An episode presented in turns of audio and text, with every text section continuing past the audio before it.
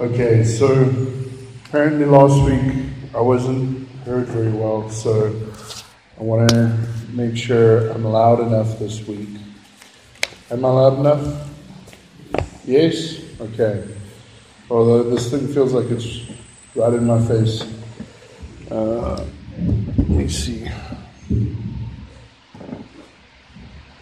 Okay, no?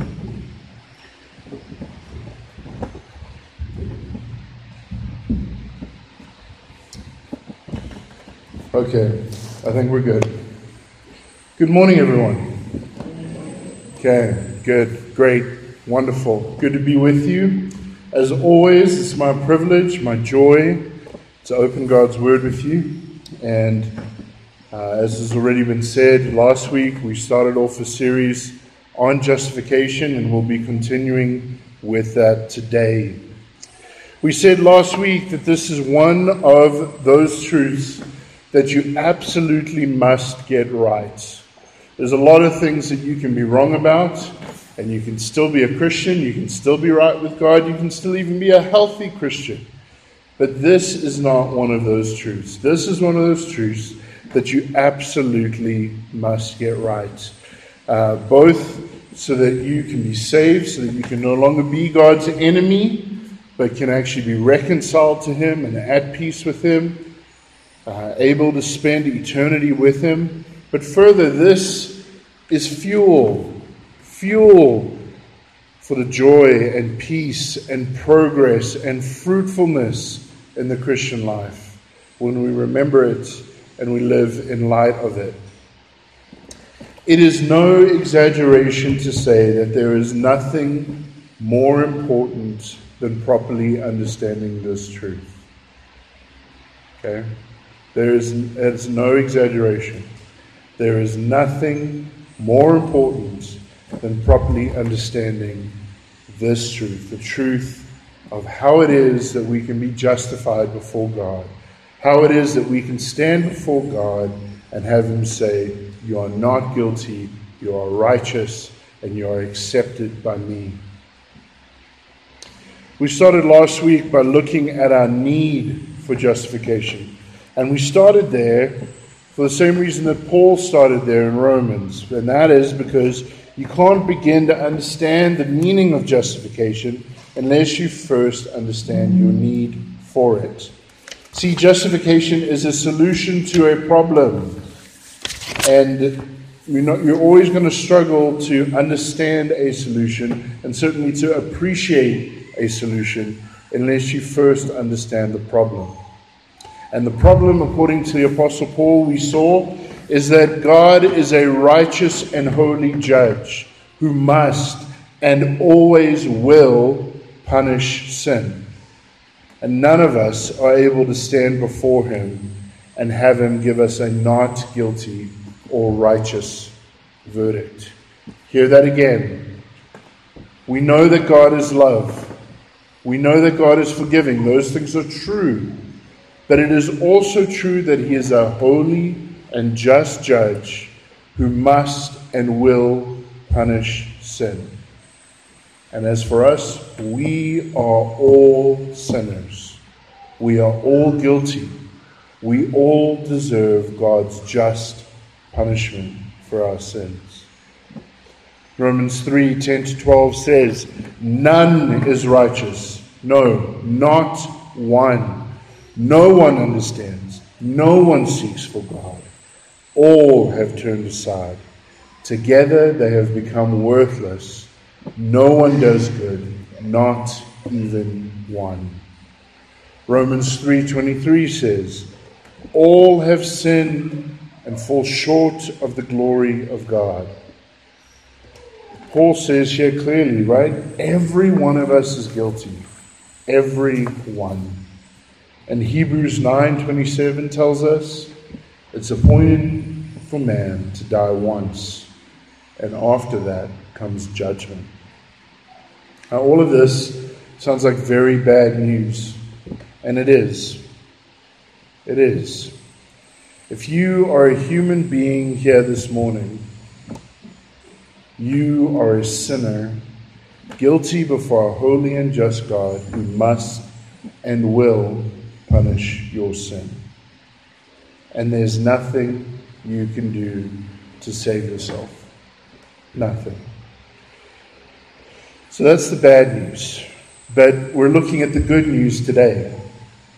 We're looking at the good news today.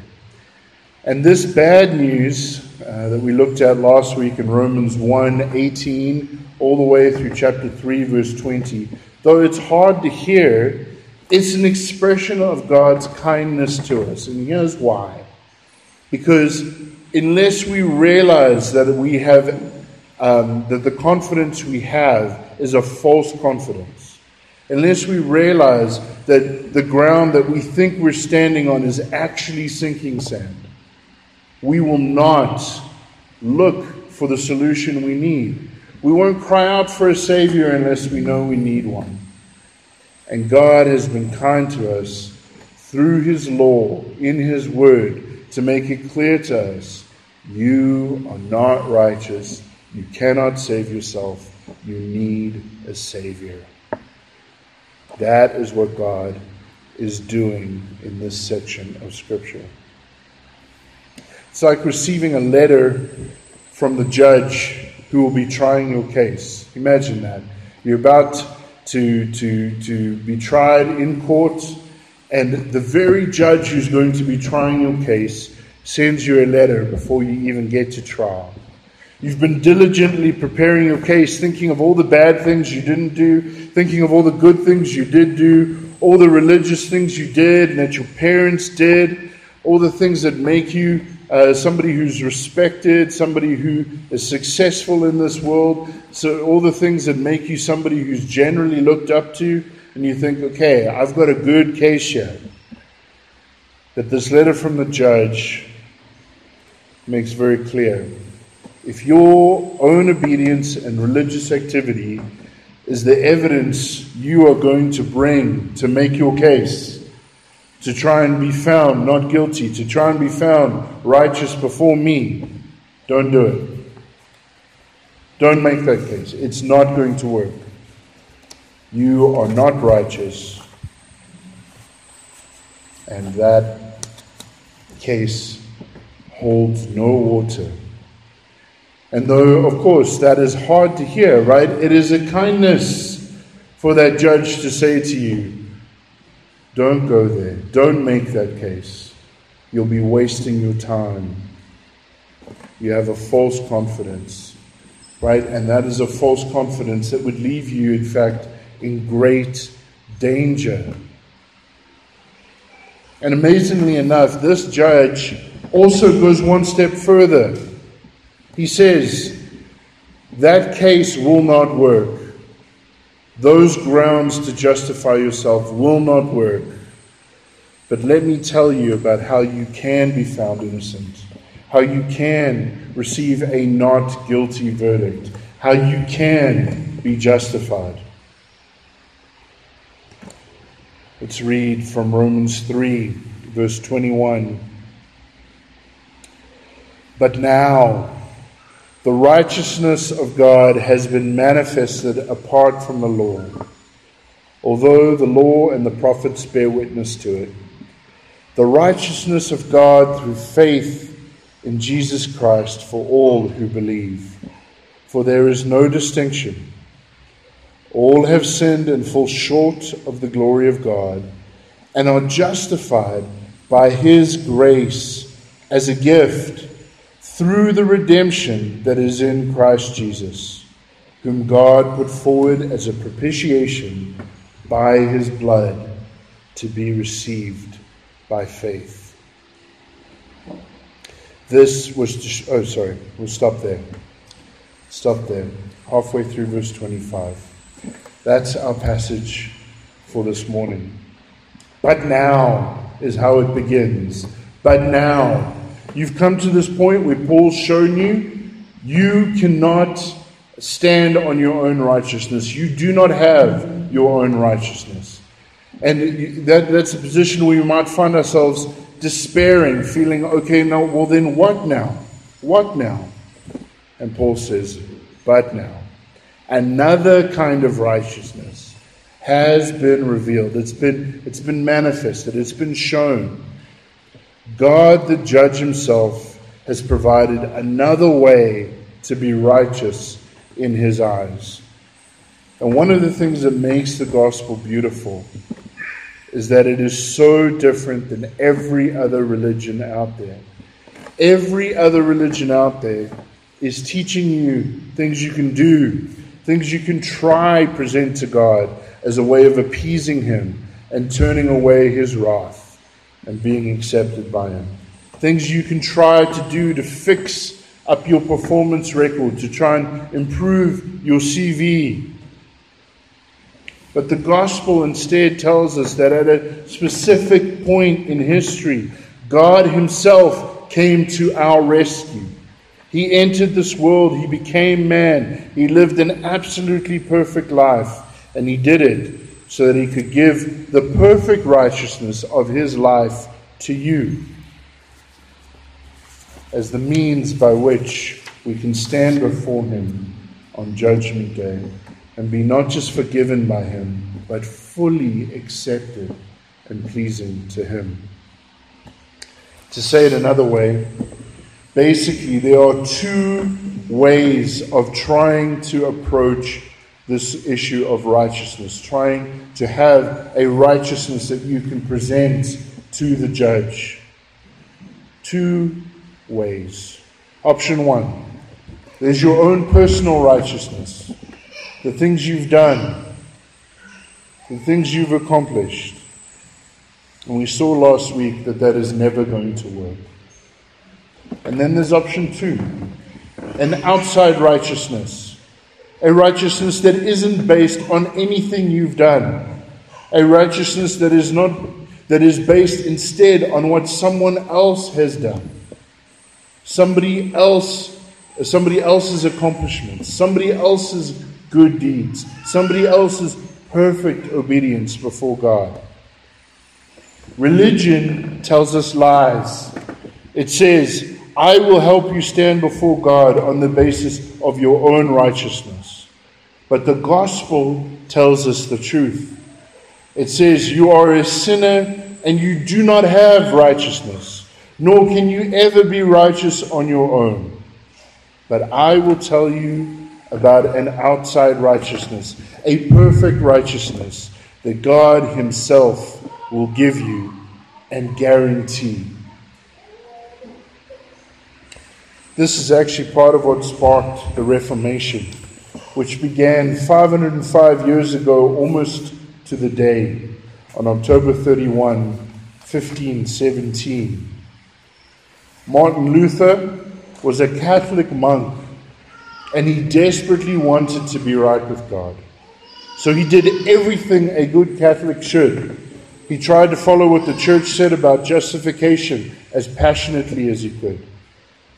He confessed his sins, he chanted, he prayed, he fasted. But the more he did all that, the more he realized what a sinner he was. He wrote, I was indeed a good monk, and I kept the rules of my order so strictly that I can say, if ever a monk could gain heaven through monkery, it should have been I. All my monastic brethren who knew me will testify to this. I would have martyred myself to death with fasting, praying, reading, and other good works had I remained a monk much longer. Nevertheless, I felt that I was a sinner before God. My conscience was restless, and I could not depend on God being satisfied by my efforts. He despaired. How can I ever be righteous enough for a holy God? How can all these silly little do's and don'ts ever be enough to please a holy and righteous God? But then it dawned on him as he studied the book of Romans that when Paul is talking about the righteousness of God, he's not talking about God's righteousness as some standard we have to work hard to reach, but rather talking about a righteousness given to us from God, a righteousness that God gives freely by his grace to people who do not have a righteousness of their own. It's what Luther called an alien righteousness. An alien righteousness, meaning a righteousness from outside. It's not in you, it's outside you. It belongs properly, actually, to somebody else. Somebody else has earned it and acquired it, achieved it. And that somebody else is Jesus Christ. It's His righteousness, and He gives it to us. Luther said, When I discovered that, I was born again of the Holy Ghost, and the doors of paradise swung open, and I walked through. That is what we will be looking at this morning. Five characteristics of this righteousness from God, this alien righteousness that justifies sinners like you and me. First, Paul says, this righteousness is apart from the law. It is apart from the law. As Paul's talking to these people who were thinking the means by which they could attain a right relationship with God was through their obedience to the law, he's emphasizing here that the righteousness that is revealed in the gospel has nothing to do with their performance in keeping God's law. We are not accepted by God on the basis of our own personal ability to keep God's law. The righteousness that God gives you does have something to do with someone keeping the law, but it's not you, it's Jesus.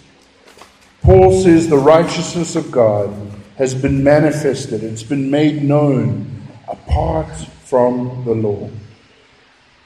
He's not saying that the way God accepts people is that he suddenly decides, I'm going to forget my law and, and just act as if it doesn't matter, as if God's standards suddenly just dissolve away and disappear. That's how a lot of people seem to think justification works. But of course, that would make God flaky and unjust. God does not accept you into heaven just because. It's important that we understand that.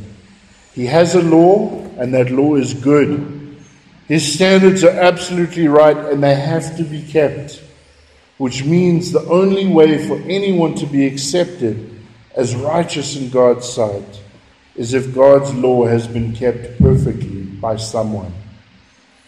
When Paul says the righteousness of God has been manifested apart from the law, then, he's not saying that this righteousness has nothing to do with the law at all.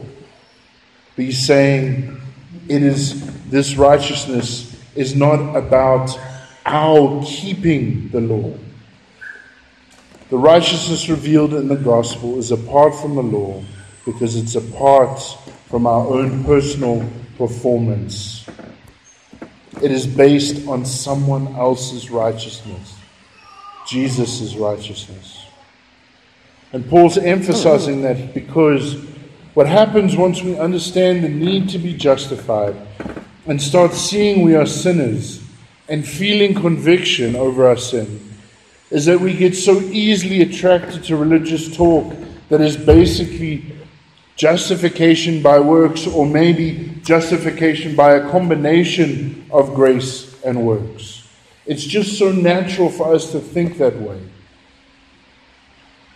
If you want to make up a religion that's going to be popular, make up a religion that focuses on what you have to do to save yourself. Thanks to our pride, sinners love any form of self salvation. And because justification by works is so tempting, even as believers who totally know we are not saved through our own performance, we have to be on guard because we can so easily slip into thinking and living like this, at least practically in our day to day lives. If you look at a lot of Christians, you'll see that they are constantly basing their confidence of acceptance by God on the basis of how well they are doing. Maybe not in the sense of if you ask them, How are you saved? What are you saved by? but in terms of how they actually live their day to day life, how close they feel to God, how pleased they feel God is with them. Some people make the bar really low to help them feel better about how they are doing. And so if they go to church and they stay away from the big sins, then they feel pretty good about themselves and they think, ah, I'm fine with God, I'm doing well. And they, they're usually pretty self righteous towards others, thinking they're quite a bit better than other people. And they're not that excited about the gospel either because they don't really think they need it. Right? It doesn't hit home to them because they think they're doing quite well. Others, though, are almost the opposite. Their bar is really high. They're reading their Bibles every day and they know that living for Jesus is about a lot more than just going to church. And they take note of all these sins in their own hearts that nobody else sees and they beat themselves up. They feel like they're always failing and they've got this constant guilt and self pity and shame. They're never feeling like they're actually measuring up enough never feeling like God is actually happy with them. But the gospel, listen very carefully, the gospel reveals a righteousness that is much better than this. It shows us, as one author, Jerry Bridges puts it, our day to day acceptance with the Father is not based on what we do for God, but upon what Christ did for us. Our day to day acceptance with the Father is not based on what we do for God, but upon what Christ did for us. Nothing to do with us or our performance. It's past tense, it's finished, it secures God's favor. He is well pleased because of what Jesus has done for us. Or as Paul puts it here, the righteousness of God has been manifested apart from the law. Right? Here is the beauty, the security of a righteousness that is mine apart from how well I do keeping God's law, how well I do obeying. A righteousness that is finished and complete and perfect and always will be. Secondly, although this righteousness is apart from the keeping of the law, the law, or from my personal keeping of the law rather, the law and the prophets bear witness to it. The law and the prophets bear witness to this righteousness. It might sound a bit like this means of justification is something totally new and unexpected, but it's important to realize it's not. Part of what makes the truthfulness of the Bible so compelling is that it tells one single story of God glorifying Himself and saving sinners by His grace. The gospel we read in the New Testament reveals more clearly how God is going about justifying the ungodly. But it's based on what God's already taught us in the Old Testament. In other words, it's not that God has two methods of salvation one he reveals in the Old Testament, and one he reveals in the New. And then we must now choose between the two. No, it's actually that the justification of believers under the Old Testament is the same as the justification of believers in the New Testament. Right?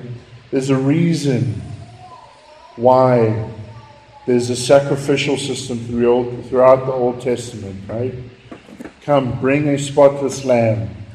And then when Jesus comes into this world, what is said of him? Behold, the Lamb of God. Behold, the Lamb of God. The whole Old Testament, the whole sacrificial system has been pointing forward to this one who will die to take away our sins. And Paul actually goes on in the book of Romans to show us this in Romans chapter 4 when he talks about Abraham, who is a, a huge, central, key figure in God's great salvation plan. In Romans 4, verse 3, Paul says, For what does the scripture say? Abraham believed God, and it was counted to him as righteousness. And that word counted is an important word. It means that righteousness was credited to Abraham's account, it was given into Abraham's account. It's not that Abraham believed, and because of that, he was somehow now enabled to be righteous enough, to do enough righteous things, to stand before God on the basis of his efforts. No, it's that Abraham believed, and simply because he believed, God gave him a righteousness. he credited a righteousness to his account, just like he does with us. And that is why it's called a gift. A gift. In Romans 4, verse 4, Paul says, Now to the one who works, his wages are not counted as a gift, but as his due, right? I earned this. It's not a gift. I worked for it. I earned it. And to the one who does not work, but believes in him who justifies the ungodly, his faith is counted as righteousness. Paul says that if Abraham worked for this righteousness, he would have earned it. But he didn't. Abraham, David, you, me, every other Old Testament believer, every New Testament believer, we are all justified the same way. We're justified apart from the law through faith. It is a gift. If the righteousness we present to God isn't by us keeping the law, we have to receive that righteousness some other way. And Paul says, we receive this righteousness through faith alone. That's the third point. We receive this righteousness through faith alone. If we go back to the analogy we were using earlier, you have two options when it comes to standing before God. Either you can show him a righteousness you've earned through your obedience to the law, or you can show him a righteousness that's been given to you through faith. Those are your only options. And those options are mutually exclusive. You cannot choose them both or one, or all of this one and part of that one. If you are trusting in the one, you cannot trust in the other. It's like being on a ship that is sinking, and there's two possible lifeboats that you can get in. You have to choose.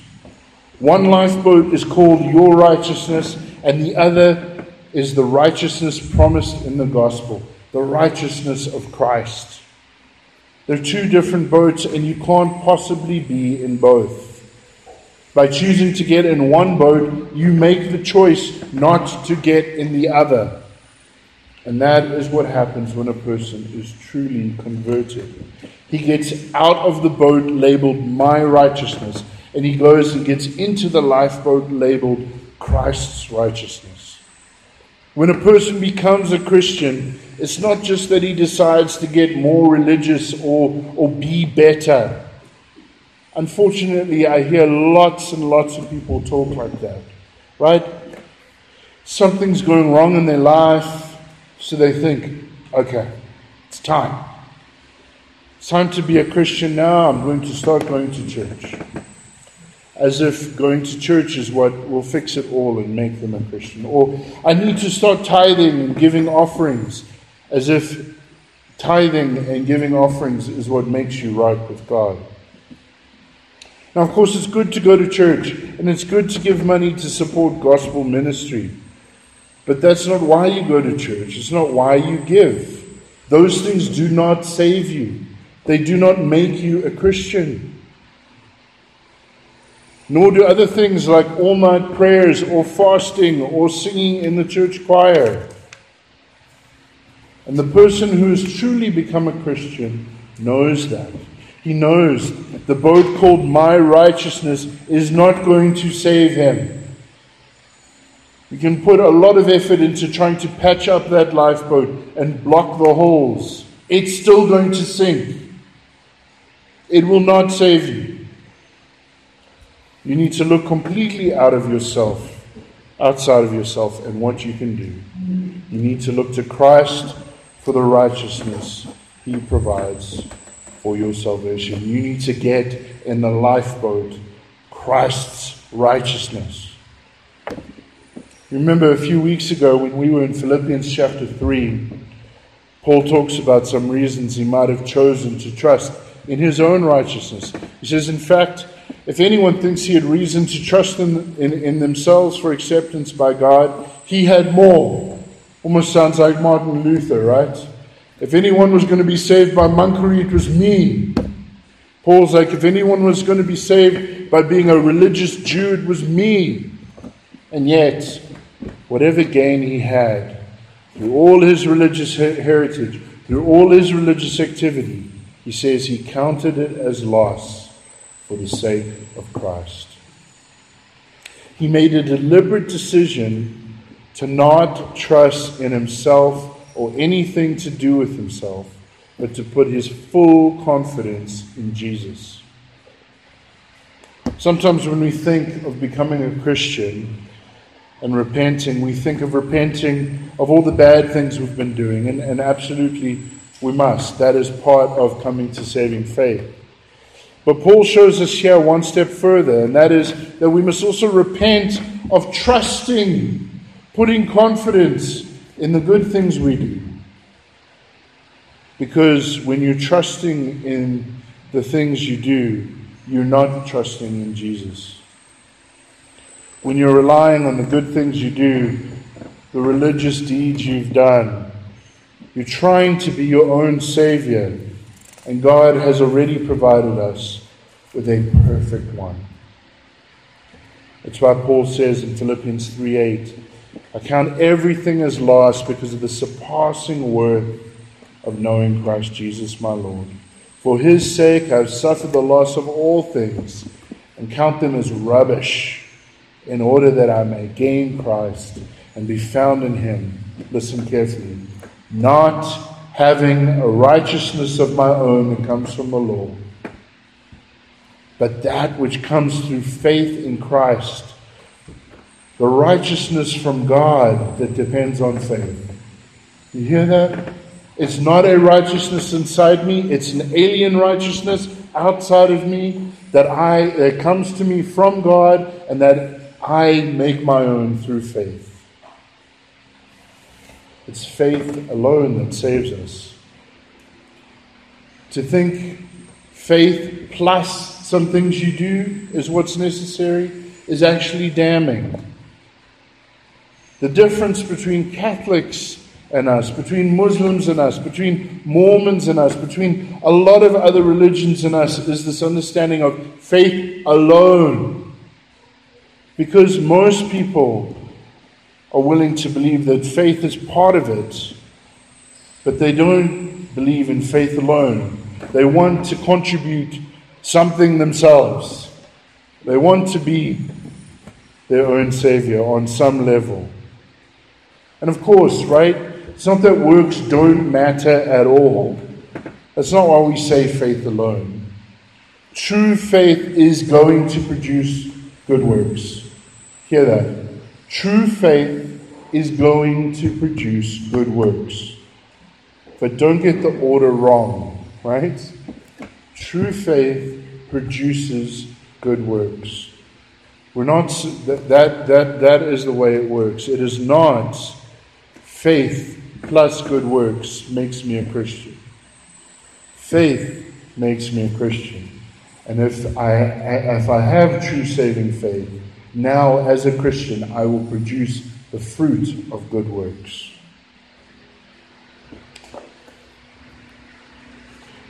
The Bible says faith alone is the way that God has decided that we can receive the righteousness of Christ as a gift as a gift. Don't slip into trying to earn it. It is 100% a gift. One way to think of this is that good works that you do in an effort to earn your salvation are actually sinful. They bring condemnation against you because God has said that faith alone is the way we will be saved. Faith, is, faith alone is the way we receive the righteousness of the gospel. Some of you may have heard me use this illustration, but I'll use it here again. Remember, when Paul said in Philippians 3 that all these good works, all these achievements he'd done, that he, he, he wasn't going to trust in them because they were all rubbish. His point was not just that they, they wouldn't work, not just that they wouldn't be enough. Ooh, sorry, brother. Um, his point was not, was not just that they were not sufficient. His point was if he had come to God and tried to offer good works to God as a means of salvation, it would have been offensive to God. Okay? The word he uses is that they were rubbish, right? And we talked about uh, how, how what, what's actually, what the word's actually referring to is dung, feces. Okay? So it's not just that he offers God something worthless, he offers some, something to God that would reek and stink and be offensive. It'd be a, something along the lines of, of if somebody, this is that illustration I was talking of, if, if uh, somebody had murdered your mother and you're standing, you're sitting in the courtroom as this person is being tried for the murder of your mother. And then they walk up to you and they pull a 10 rand out of their pocket and they say, Here, let me give you this 10 rand. And then we can, we can call it even. Right? We can call it even. Yes, I murdered your mother, but here's 10 rand. That should settle it. Of course, that is incredibly offensive. And this, my friends, is what it is when we try to say to God, Here's my good works. Doesn't this settle it? We do not realize the gravity of our sin. We do not realize the sinfulness of our sin. We do not realize how much we have rebelled and spat in the face of our Creator a good and holy God who's given us every good gift, every breath we breathe.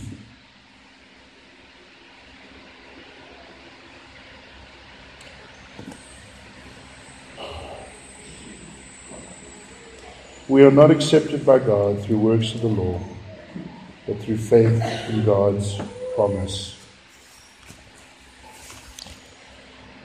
The Heidelberg Catechism asks, How are you righteous with God?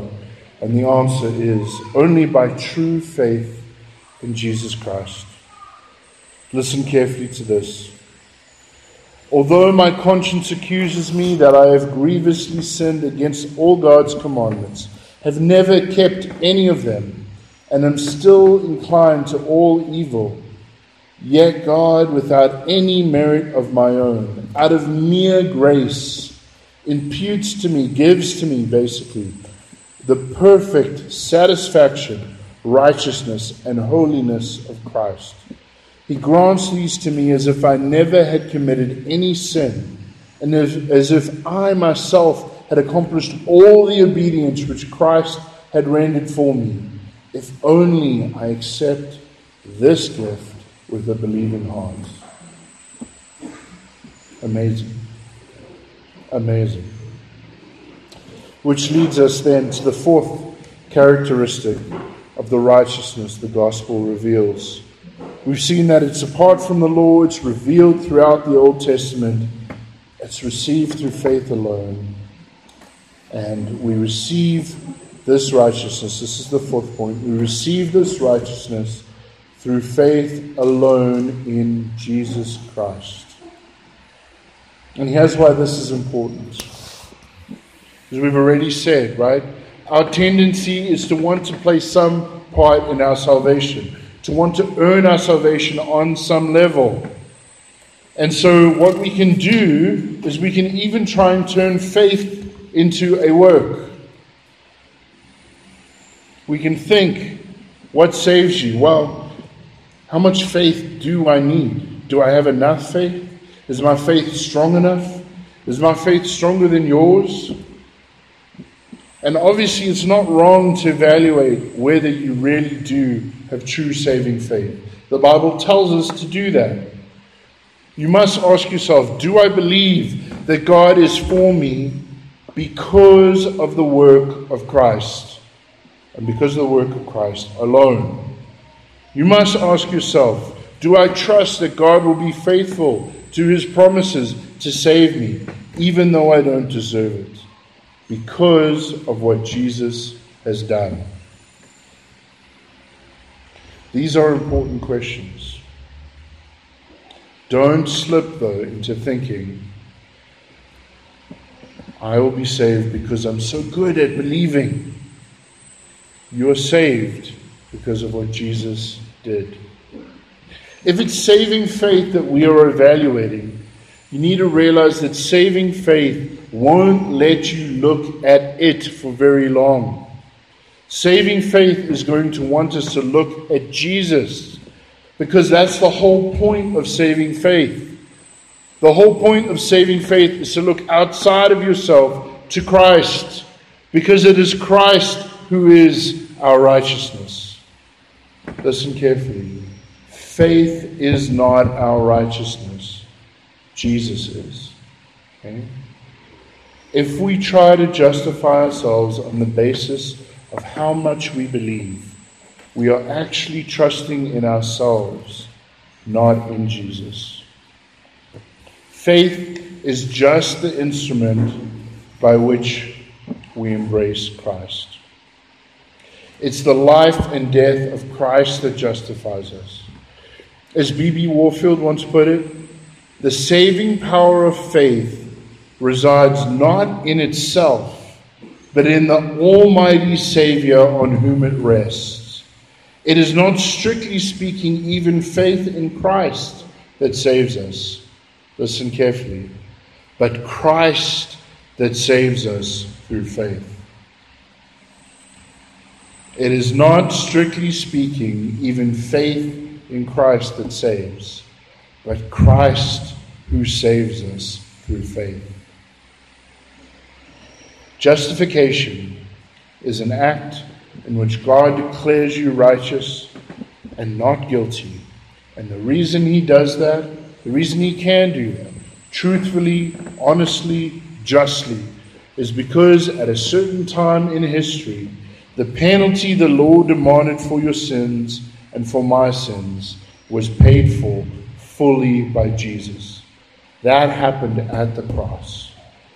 And at a certain point in time in history, the Son of God entered this world, became man, and lived his whole life doing absolutely everything God expected, fulfilling all righteousness. And that is the righteousness that is ours through faith. That's the foundation for justification that Paul explains in verse 24 and 25.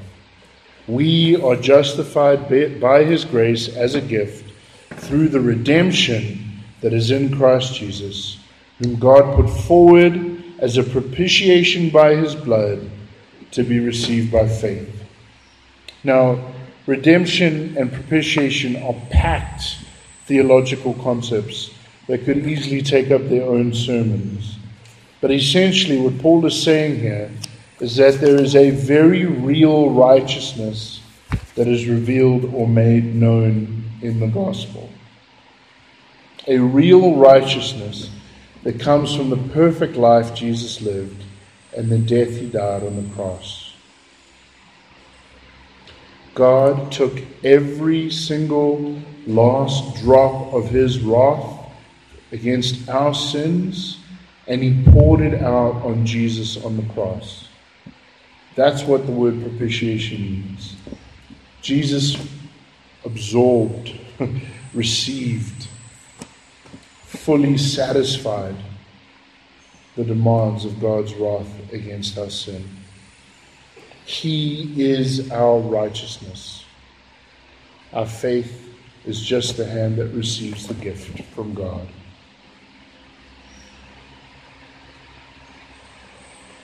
Saving faith teaches you to look to Christ because it's Christ and his means and sorry and his work that is our means of acceptance before God.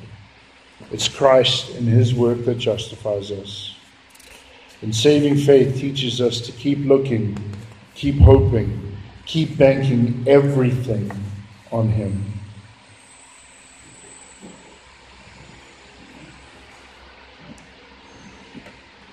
Remember, if you are a believer, God never looks at you by yourself.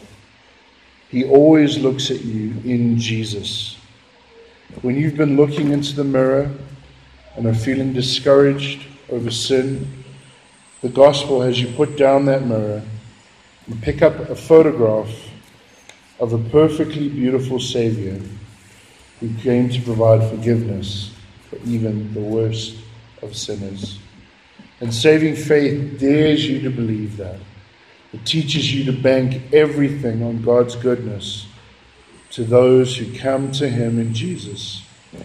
Teaches you to believe that God wants you to believe He is for you 100% because of Christ.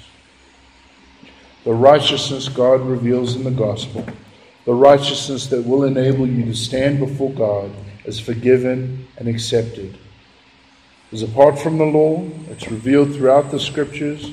It's through faith alone in Christ and what He has done for us. And lastly, it is available for all who believe. It is available for all who believe. Quoting Paul, there is no distinction. All have sinned and fall short of the glory of God and are justified by his grace as a gift. There is only one way to be forgiven and accepted by God, and that one way is available to absolutely everyone. Think about that. Absolutely everyone. You may find yourself standing before the throne of God one day with a rapist by your side, with a mass murderer to your other side, with a horrible racist behind you, right? I'm talking now prior to coming to faith in Christ. That may frustrate some of us, that might feel like it's not right on some level. Because, again, we really want to be able to stand before God on the basis of our efforts. We want to believe that if we're there, we're there because we're good on some level. We don't like the idea of murderers and rapists standing right next to us, as if we're in the, sa- in the same position as them. I know there are a lot of people who don't like what the Bible teaches about us being sinners and our hearts can rebel against the idea that we can't earn our salvation. But listen carefully. We should love this truth. Not just because it's true, right? Not just because it's true that, that we can't save ourselves, but because of the amazing assurance that this can give us of salvation. Here's what I mean. What kind of certainty could I have if my salvation was based on any level on me and my performance? If someone asked you, How can you be sure that God accepts you? And you're thinking, on any level, because I'm pretty good, or because I pray a lot, or because I'm, I'm a better person than those people you actually are going to have absolutely no certainty, not, not a constant, unshakable certainty. Not if you look at yourself accurately. Because Who are you really before God? Who are you really before the Almighty, Holy God of the universe? As we look at God and how awesome and holy He is, as we look at His law and what He really demands, if we look honestly at ourselves, we should know very well that we've got nothing to offer. But here's the thing that is all of us. It's all of us. It's the mass murderer, and it's the most, uh, the, the kindest, most generous person you've ever met. All of us are in this position where we cannot stand before God on the basis of our own works. We've all sinned. We all fall short of the glory of God. And we all have only one hope. And that's what the Bible teaches about justification by faith alone. Why should God bring you into his presence if you were to die today? Why should a holy God look at you and say, I approve? There's only one answer.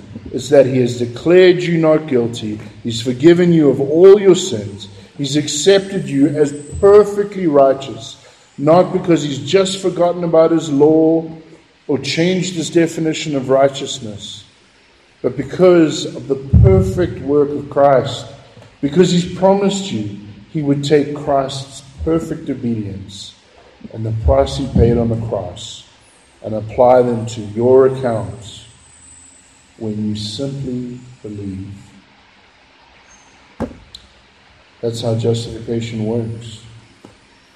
We have no righteousness of our own, but God provides us a perfect righteousness, an alien righteousness from outside of us, and we are justified and found not guilty on the basis of that righteousness the righteousness of Jesus Christ alone. This righteousness is apart from our keeping of the law. The law and the prophets bear witness to it. We receive this righteousness through faith alone in Jesus Christ alone, and this righteousness is available to all who believe. Where are you putting your trust for your justification? Please don't trust in your own righteousness. You have none. You will be found guilty. Trust instead in Christ's perfect righteousness made available to you as a gift. Amen.